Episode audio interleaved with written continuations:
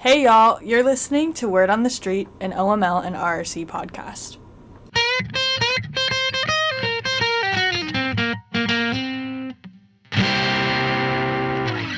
Howdy, everyone. My name is Grace Evans, she, her, and I am a daughter, sister, friend, and student of political science, ethnic studies, journalism, and African American studies.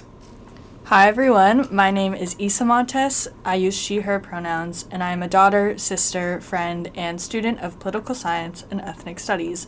I also work in the OML, and this is my first podcast episode, so I'm so happy to be here and be in conversation with all of you. And our guest on today's podcast, Dr. Sharmila Lodhia, she, her, is the chair of Santa Clara University's Women and Gender Studies Department. She earned her JD from Hastings College of Law in San Francisco and her PhD from the University of California in Los Angeles. At SCU, Dr. Lodhia teaches courses such as feminist theory and gender and law in the U.S. Welcome, Dr. Lodhia. Thank you for being with Isa and I today. Hi there. I'll just add I'm a mother, daughter, sister, and friend, and I'm ex- really excited to be here today as well. Thank you for inviting me. To begin our podcast today, we want to talk about kinship terms. This is Grace speaking, and kinship terms are something that I learned about in an e course I recently took by Speak Out. It was titled Beyond the Land Acknowledgement, and it was led by Megan Red Shirt-Shaw, an Indigenous teacher and activist. And kinship is defined as both relationship and as the sharing of characteristics or origins. And often indigenous cultures will introduce themselves and tribes in kinship terms. And we have a bit of a lengthy paragraph about kinship terms, um, but I think it's necessary context for this episode. So this is from A Nation of Families Traditional Indigenous Kinship, the Foundation for Cheyenne Sovereignty by Leo Kevin Killsback. One of the major destructive forces to American Indian peoples were the assimilation based policies that destroyed traditional kinship, kinship systems and family units. This destruction contributed to the cycle of dysfunction that continues to plague families and homes in Indian country. A second major destructive blow occurred when colonial forces, through law and policy, reinforced white male patriarchal kinship and family systems. In this colonial system, American Indian concepts, roles, and responsibilities associated with fatherhood and motherhood were devalued, and Indian children grew up with a dysfunctional sense of family and kinship.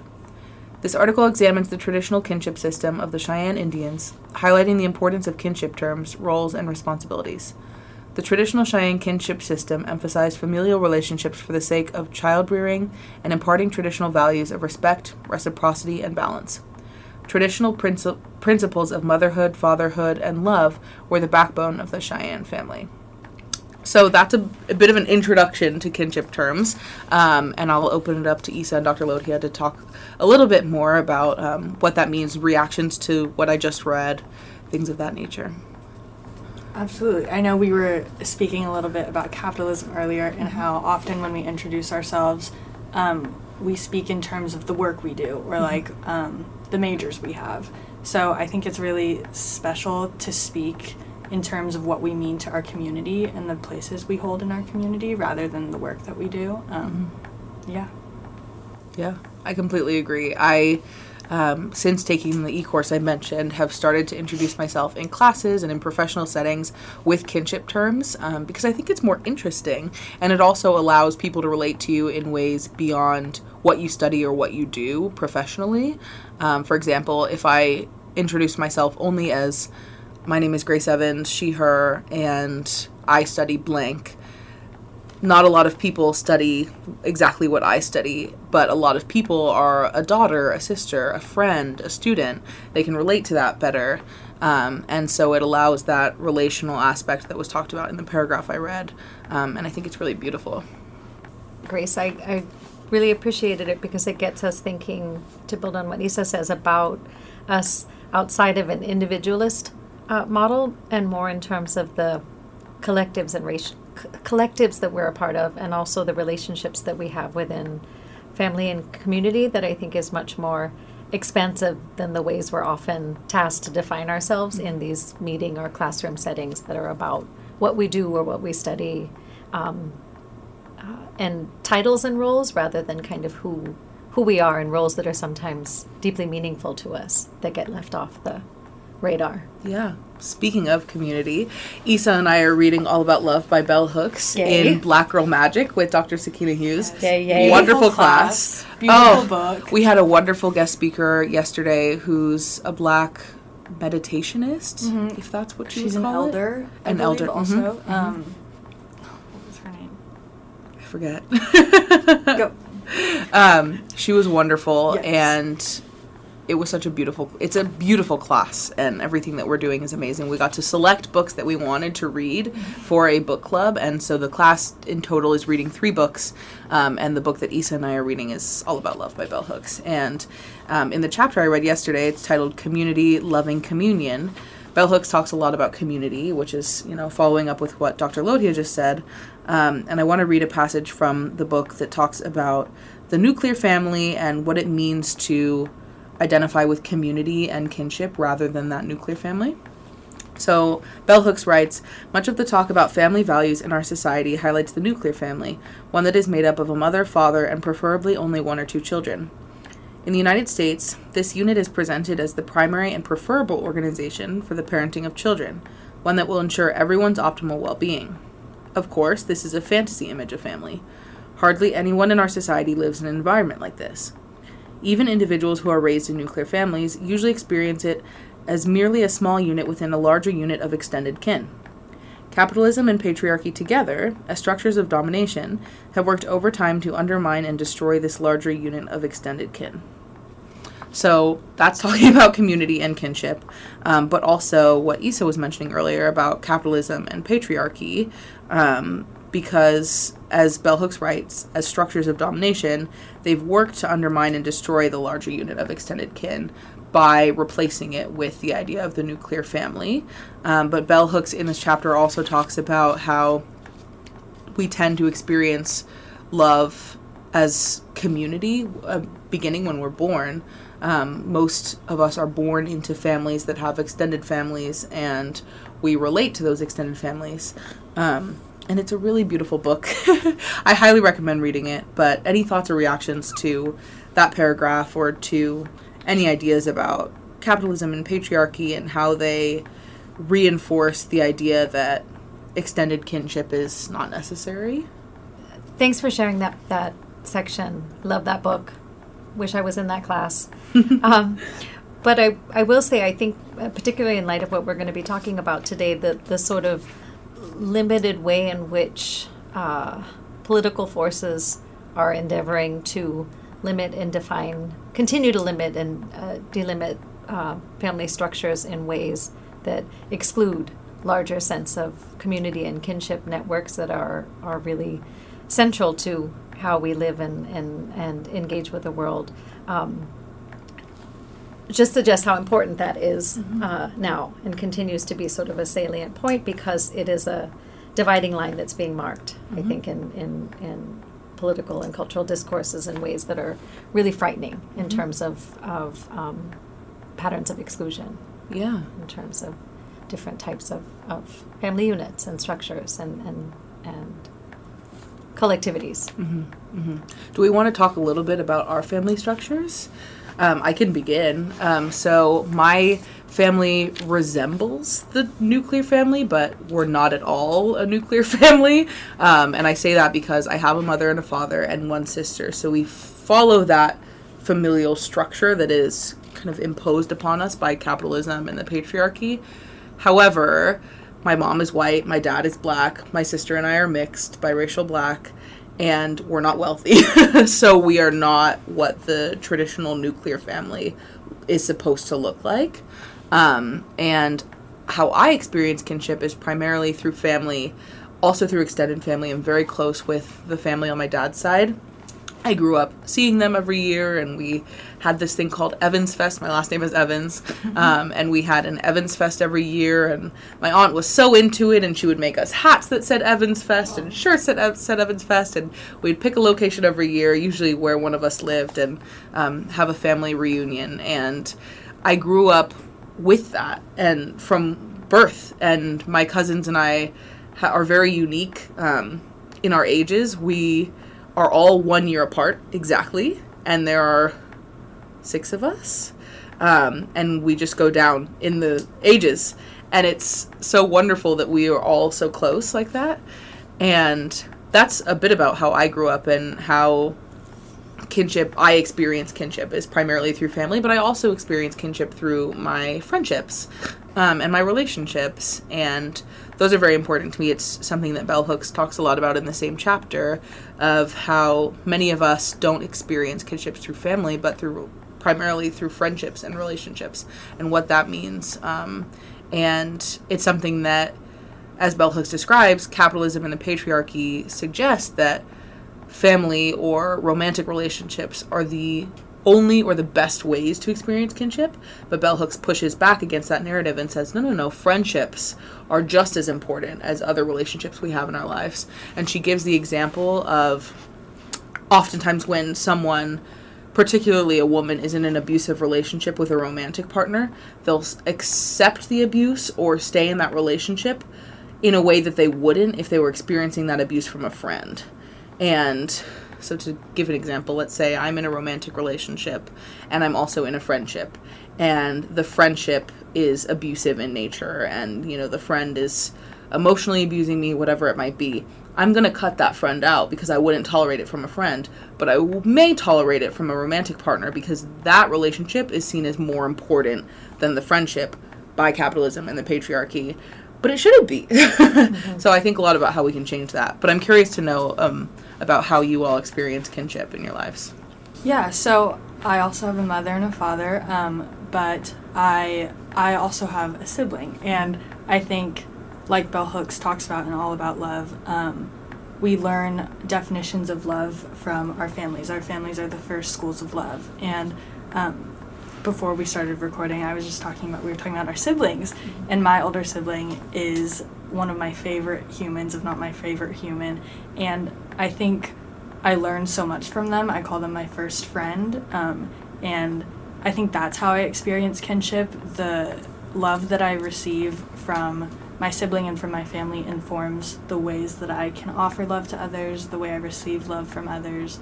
Um, I think my favorite example of this is I say, um, my sibling believed I was good before I was good. They believed I was cool before I was cool. Oh. And hmm. I think that's something I try to implement um, with the ways I interact with other people.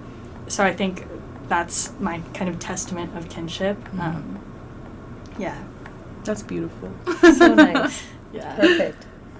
Um, I'll say so. My my parents immigrated to the U.S. from South Africa, and my parents and grandparents, and in fact great grandparents, grew up in South Africa. So I, I sort of grew up in that uh, kind of immigrant household in the sense that my parents were the first to come, and my mom ultimately brought her parents and, and her siblings there. So we grew up in a much larger, uh, mom and dad and sister in the house, but but a much larger sense of kind of extended family, like mm-hmm. you were mm-hmm. talking about, um, and lots of cousins and a lot of time spent with grandparents. So I think about when I think about our kind of kinship and growing up, it's it's the kind of relationships that existed with elders that we were in regular contact with, but also um, with cousins, right? So it was sort of a broader group of of um, individuals that we would spend time with, and that were our social network, right? There was sort of, at least in, in my growing up, there was less of sort of being out with friends and a lot more of kind of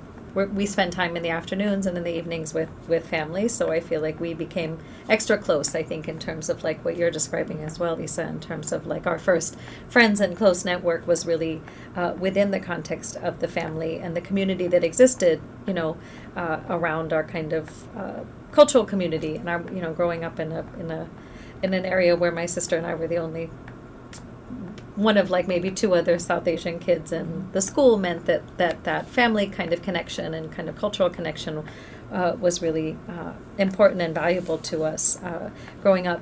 But but like you, Grace, I would say too. For me, one of the things that has been extremely powerful in my kind of kinship networks is also my I call them my sister friends, but I think I have deep, long-standing relationships with um, women friends that I've known over uh, a number of different years and contexts and now have been through, you know, marriage, kids, you know, uh, uh, parents, uh, you know, in different sort of spaces and ways, so that know you so deeply that that are also kind of on the journey with you in a different kind of way. And so I think that that those spaces and the time that we spend together in community is so uh, valuable to me and sustaining to me, uh, in addition to the kind of family and community networks that we have. So I'm grateful for, for the for the largeness of that, and feel blessed to be able to have kind of multiple communities and spaces to be able to could consider kind of home spaces, you Yeah. know, just because of that time and investment.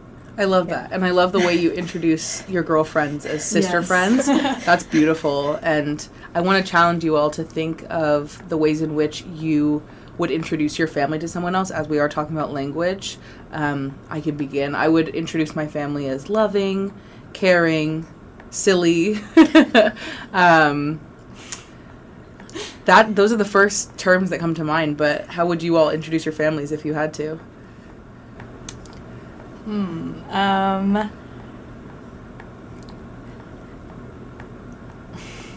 This is tough because Yeah. my uh, I'm close with my mom's side of the family. She has six siblings, so Wow. um, big family, and they all are. Most of them are in the Philippines right now, or Mhm. they grew up in the Philippines and they're in the states now. Um, so I would say complex, but everyone's family is complex. Yeah, Um, yeah. for sure. We'll talk more about language in the context of classrooms after this ad break. Hey SCU, let's work together. To organize and program events on topics of justice, equity, diversity, and inclusion, or to request a racial justice workshop or safe space training for yourself, your organization, or your office, email oml at scu.edu or rrc at scu.edu. In winter quarter, look out for new events and more podcasts. Happy week 10, good luck with finals, and we'll be back to chat with you next year. One of my classes where um, our first assignment was to conduct an interview with someone of a different generation than us, um, preferably a woman in our family, and so I chose my mother. And when I was interviewing her, I asked um, what words she uses to describe herself in terms of her family. Um, and I thought her answer was really interesting. She told me that she was the youngest and she was the last, so she was unimportant, but she was the youngest and the last, so she was important. And so I was like, tell me more about that. Um, and she explained that in her family, since she was the last of six kids, um, basically like her birth certificate, there were some errors about like the location, the date, and those were kind of just overlooked. And yet, when it came to playing a game of tag or any game, her siblings weren't allowed to tag her, or she had to win the game. Her siblings weren't allowed to tease her. Um, so she was special in that way. But I bring this all up to just kind of segue us into the words we use when we describe ourselves.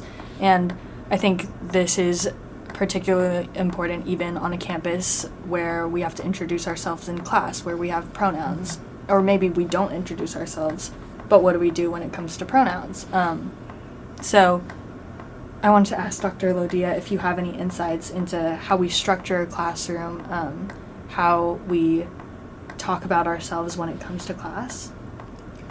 Well, even just this discussion with the two of you has been really nice in terms of thinking about other ways, more expansive ways for thinking about introducing ourselves in in relationship to one another. I think a lot of our focus thus far has been on uh, ensuring that we're, we're using, uh, you know, the name somebody wants to be called by, using the, the pronouns that, that uh, somebody wants to be identified uh, with, and, and not thinking beyond sort of those categories. And I think it might be uh, useful to be to be a bit more uh, expansive in that regard, so that there also is sort of the w- one thing I've heard sometimes from from students, and I think you know that that that there can be challenges in terms of where people are at in terms of their own sense of identity or self definition, right? So if that is if somebody is is um, uh,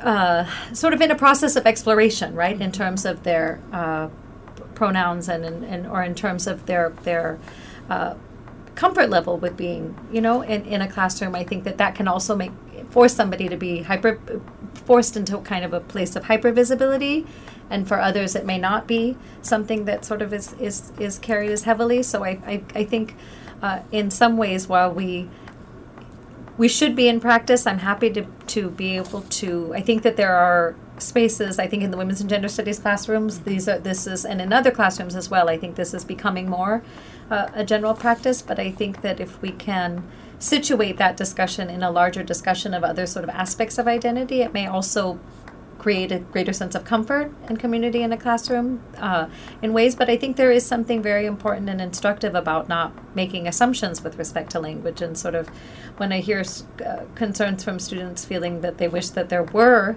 that that that that was foregrounded in a in a classroom discussion, then I think that that we we need to sort of uh, embed this practice into our structures a, a bit more because it, it, I think the challenge is that it varies so greatly mm-hmm. across classroom to classroom and, and I don't think the assumption should be that we're in a classroom, a women's and gender studies classroom or an ethnic studies classroom where where aspects of identity will be talked about and they won't matter mm-hmm. in other spaces. So I think that that, that broader kind of um, macro discussion could be really valuable in terms of bringing everybody to the table and making it part of our kind of uh, process of, of creating uh, c- learning environments that are inclusive and, and, and, and make uh, everybody in the classroom feel that they can participate. Yeah, I that makes perfect sense, and I I think of a practice that we have in the Office for Multicultural Learning (OML) that we do is if we're having a discussion to preface the discussion, we'll say, please introduce yourself with your name and your pronouns if you're comfortable sharing them. Mm-hmm. Gets right. to what you were talking right. about about mm-hmm. comfortability. Some people aren't comfortable sharing their pronouns. They're still figuring out their gender identity and expression, right. um, and how they express that to people varies. So that's something that we do in OML that's helpful, and it reminds me of a something that we do in OML called Safe Space Trainings. Mm-hmm. And uh, my coworker Mehek and I led one last year for the student EMTs. And the EMTs had asked us um, to talk about language and the importance of language and pronoun usage and things like that in wanting to provide gender affirming care to students. Right. And something Mehek and I did with them was we workshopped um, what it looks like to provide gender affirming care and care that aligns with someone's gender identity and gender expression. And the thing that we did was we had the EMTs practice what they would do if they were caring for a student. And we had them practice it by stating their name and their pronouns, if they were comfortable sharing them, immediately when they interacted with a student, so that there immediately was a sense that the space they were in was both safe and brave. Um, and by introducing themselves with their name and their pronouns, if they were comfortable, they were creating that safe and brave space for the student who could be trans or non binary to then share their name and their pronouns and to also share a little bit about their medical history because the EMTs were worried like, how do we care for transgender students if we don't know they're transgender? Or how do we care for non binary students if we don't know they're non binary? And we talked a bit about what it looks like to introduce yourself mm-hmm. with language that creates that safe and brave space for a student who may be gender nonconforming or something like that. So that reminded me of what you were right, talking about. Right, right. And that's just, a, like you said, it's just a sort of subtle thing to sort of create yeah. that space also for yeah. for somebody. yeah. Yeah, I think language is so important and it it's part of every every corner of our lives, like you said, health and also like classrooms. Mm-hmm. Um, and it makes me think about how it can be scary um, to use certain language, to be aware of what language not to use, um, and that language is changing. And it will continue to change as it has since its existence. Mm-hmm. And I watched a TED talk the other day, thanks to my supervisor, Vernell. Shout out. Um, and it was um, a TED talk of a linguist um, named Archie.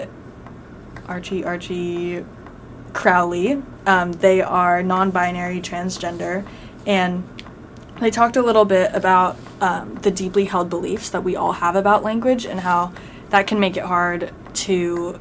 Um, the ways that we use language, it makes it a little harder for us. Um, so, they talked about three beliefs, which were one, that grammar rules don't change, two, that dictionaries provide official unchanging def- definitions, and three, that we can't make up words. Um, so they kind of proposed these three beliefs so that we can examine them and deconstruct them. And a few things that I took away from that um, one, I think is extremely um, relevant to the use of they them pronouns. The linguist Archie talked about how um, back in the day they used you in a plural sense. So they would refer to one person as thou, but when it was a group of people, it would be you. Um, so that was just one example of how language can change, and now we think of you singularly, and that is correct. In the same way that we can use they and them in a singular way, and that is correct. Um, and not only that, but how important it is to let people choose the way that they are referred to. I highly recommend this TED Talk. It was extremely informative um, and talked about just the ways that language is supposed to change because it is a living thing and how dictionaries are just living documents of language. They're um, supposed to document the way that we use language right now, how some people use language right now, but how those can change over time. How they even brought up um, the word awful in the past, um, before the 19th century, it was used as like being full of awe. So, like, it was awe inspiring. Um, it was a positive thing. But now, awful, we think very much in a negative way. Um, and we now use awesome to kind of take the definition of the old awful.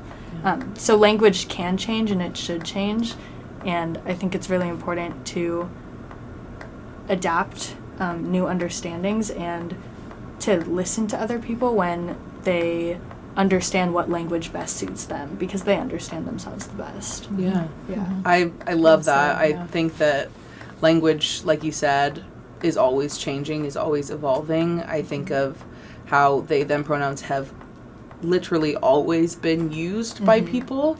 Um, it's a rainy day today in Santa Clara. It is. And for example, if I were to observe that somebody left their rain jacket in a classroom, I would say, whose jacket is that? Like, they're going to be rained on today. I wouldn't assume that that jacket was belonging to a male or a female or a non binary person. I'm just going to use the they them pronoun. And people have done that for centuries Yes. and um, it's not a new thing. So when people are attacking the use of they them pronouns, I'm like, that's interesting because they've always existed. but it also makes me think about how we like I said, Isa, I love that you bring up that TED Talk. And for those listening um, or watching on YouTube, we will have the TED Talk linked in the description below. Yes, and the other thing that kind of gets me thinking about too is is thinking about the rules you shared, Isa and, and Grace, what, what you're talking about in terms of, of comfort is also I think that sometimes this I don't sometimes it's we know it's active resistance, but I think sometimes it's also just do a little bit of work and it's not even that much work to be able to say what can I do to create a learning environment that's comfortable and inclusive and and see a person in a way that that that sort of meets them in their whole self. Mm-hmm. And i think that sometimes we're in this sort of moment i think also in the kind of cultural discourse where it's like oh things are moving too far and too fast and i can't keep up and i don't know what's what's expected of me so i'm just going to sort of pause and sort of stay in this this kind of stasis mode. And i actually think that that i don't know for me i think it's important to have some humility in in these spaces and know that we are going to make errors however however aware and on top of things that we are you know I, I no matter how much we study and read and and and try to um, try to stay on top of of uh, changes in language that it that it is ongoing work that we have to engage in be willing to engage in and move through some amount of of change uh, in as you as you both have been saying these these these uh, terms don't come or these sort of language uh, usages don't aren't without roots in history or Yeah. without roots in other uh, languages as well um, and I think that sometimes we have to just be comfortable with with. Sorry, it's not coming out right, but No, but but, be- but but but becoming accustomed to right, even if it sound if it if it does come out feel, feeling like uh, different or that I can make a mistake sometimes and no, I can step back Yeah. and correct and move forward, and that people will understand that I'm doing that with with the intention of of not making an error, but it will happen. Yeah, that makes perfect sense. And it reminds me, I don't know who said the quote, but of the quote that it's important to be comfortable with being uncomfortable. Um, as a cisgender person myself, I'm often uncomfortable in conversations about gender, and it's something I want to learn more about. And I'm comfortable with being uncomfortable because I want to learn. And I think there's a difference there between wanting to learn and not wanting to learn. A lot of people, the people that you mentioned, they don't. A lot of them don't want to learn. Right, But right. there are there is a sizable majority that wants to learn and wants to be better to make those, this world a better place. And those are the people that we need to reach. you know. Right. And I think if we start younger, I think about my kids and the ways in which, like, you know, I hear I am teaching women's and gender studies, but sometimes they come home and they're like, "Ah, "Mom, you don't know, whatever." and I also think that their comfort level. I mean, I do. I mean, they're they're. I'm. I'm I think it's a blessing to have have uh, this education and this this sort of. Uh, uh, awareness of language and inclusion and, and identity become happen earlier uh, in our in kids' lives because I think it, it will lead to uh, uh, changes in, in, in larger kind of cultures comfort uh, with that. And they move through it. They're able to make the changes. I don't know if you notice this with like younger siblings or cousins but I feel like they much more seamlessly can move into it right? They just don't have all of the the things that we hold that are you can't do this, you can't do that, or this is hard, or this is whatever. They just are like, okay, that's who that person is, and I'm going to do mm-hmm. it. Yeah, I think that younger that. people in general are a lot Yeah. more comfortable with change Yeah. because the world is changing so quickly and technology has changed the world so quickly. So when we think about older generations who were used to the same old, same old for maybe 50 years and then something changed all of a sudden, that was too too fast. And so the younger generations, I feel, are, more open to change than the older generations, and that's exciting. Like, um, I think about changing pronouns and the use of they them becoming popularized now, and how younger people are very quick to say, "Oh, you know, this is my sibling." They use they them pronouns, and the older generation is hesitant because it's not something that they're familiar with. Um, but yeah, things are always changing. I think of um, an example when I was on Together for Ladies of Color, TLC's board. We had been using the word women with an X um, to describe the the population that we were catering to. And people came to us and said, you know, Women X is actually not as inclusive of transgender folks because transgender folks want to be recognized as women period, not women mm-hmm. with an X, which we at the time had thought were being inclusive of including that. Um, but when transgender folks and others came to us and said, you know, we'd feel better included if you just used women, we said, okay, absolutely. Mm-hmm. And I think that willingness of us to change is Right. reflective of kind of the younger generations. Right, and just hearing that concern and mm-hmm. and, and reframing the group's Yeah. language in a way that that meets that Yeah. request Yeah. right, with with openness and generosity rather than with defensiveness. Yes, I think yeah. that's a lot of not what you would have in the TLC space, but I feel like right in a lot of spaces, I think that's where people don't want to be called out as having done something wrong. Yes. Um, defensiveness and fragility, I would add too. Ooh, yeah. Yeah. Oh yeah. Yeah, I think fragility is a big one. Yeah. Yeah.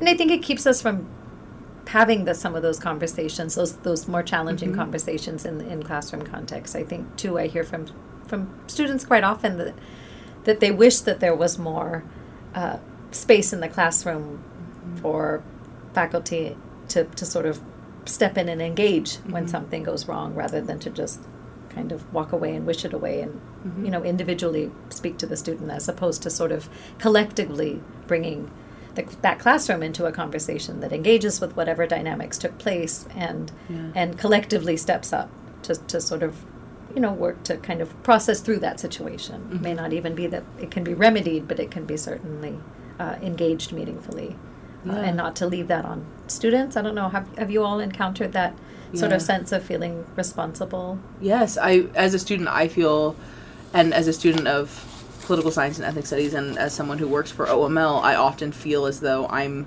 the first person in a classroom to introduce myself and introduce myself with my pronouns. Mm-hmm. And like I said, like we were talking about the EMTs earlier, I think that goes a long way in creating that safe and brave space that we want to create.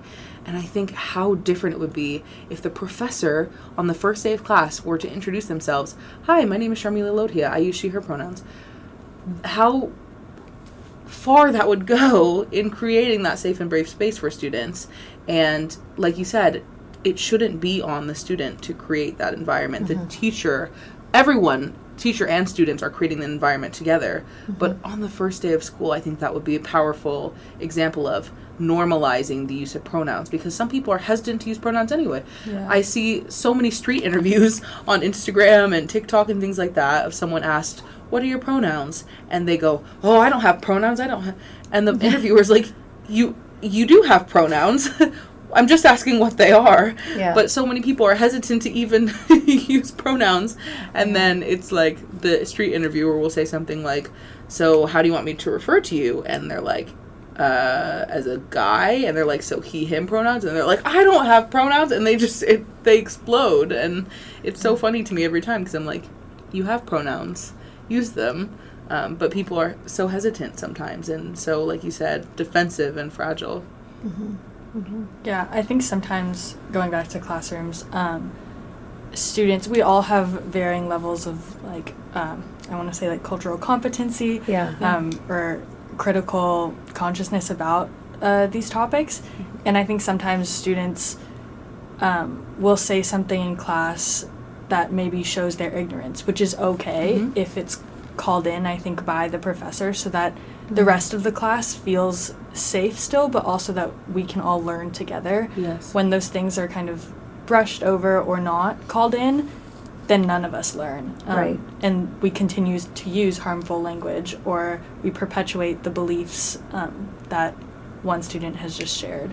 So I think it's really important when professors are discerning, but also when professors engage with the whole class and allow us to all learn from each other and together.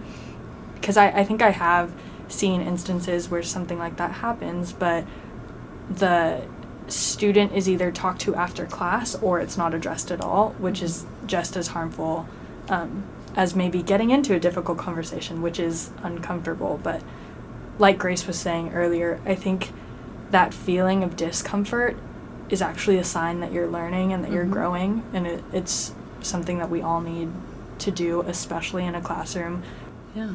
I think uh, I did a taught a collaborative course in structural racism with Dr. Sonia McKenzie in public health, and I think one of the things that we did in, in our teaching at the beginning of that course was to sort of establish a set of of um, expectations that were collectively sort of cultivated as a group mm-hmm. um, for the class. And I, I think about that a lot in terms of what might we do to kind of build in that infrastructure at the start of a course when right are, are we haven't i mean it, it, it's it's work in a 10 week quarter to be able to sort of cultivate the kind of trust and and uh, in in in one another in the faculty member right to be able to share things and to be able to have meaningful conversations that can get difficult. So i think that it's important to be able to think about how do we collectively set up a set of expectations that you can then go back to when something you know something goes awry in the class space so that even if you have to go away and come back the next class i've done that before where i feel like i walked out of that class and i didn't feel right about how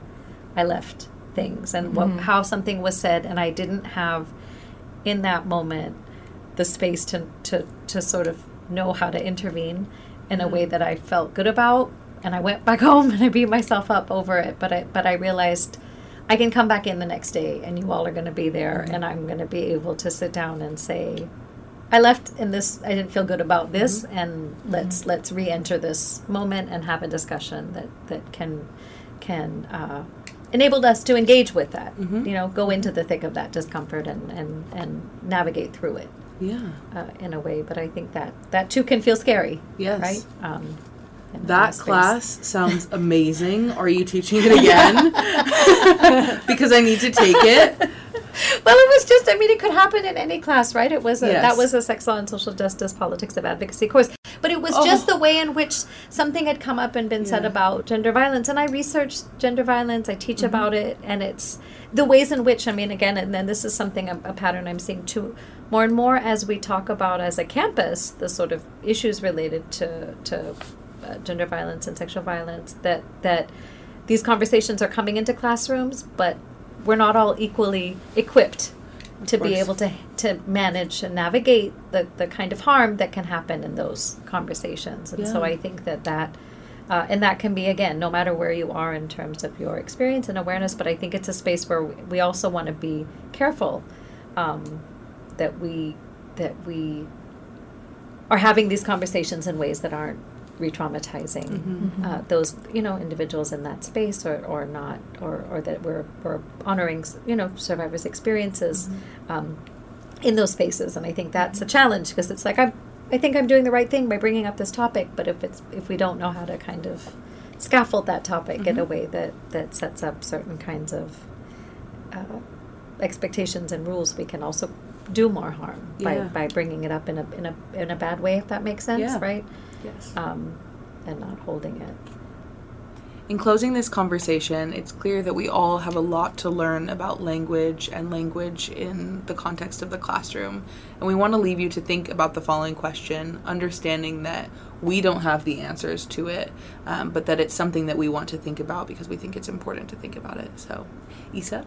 Yeah, so how do we as an institution better equip ourselves to enter these classrooms and have really tough conversations, especially on the basis of language, as it's so important in our classrooms? Thank you both for this wonderful conversation. Thank, Thank you, to our guest, Dr. Lodhia. Thank you. Thank you we are so me. grateful for Yes. you. Um, this has been Word on the Street. Tell your friends.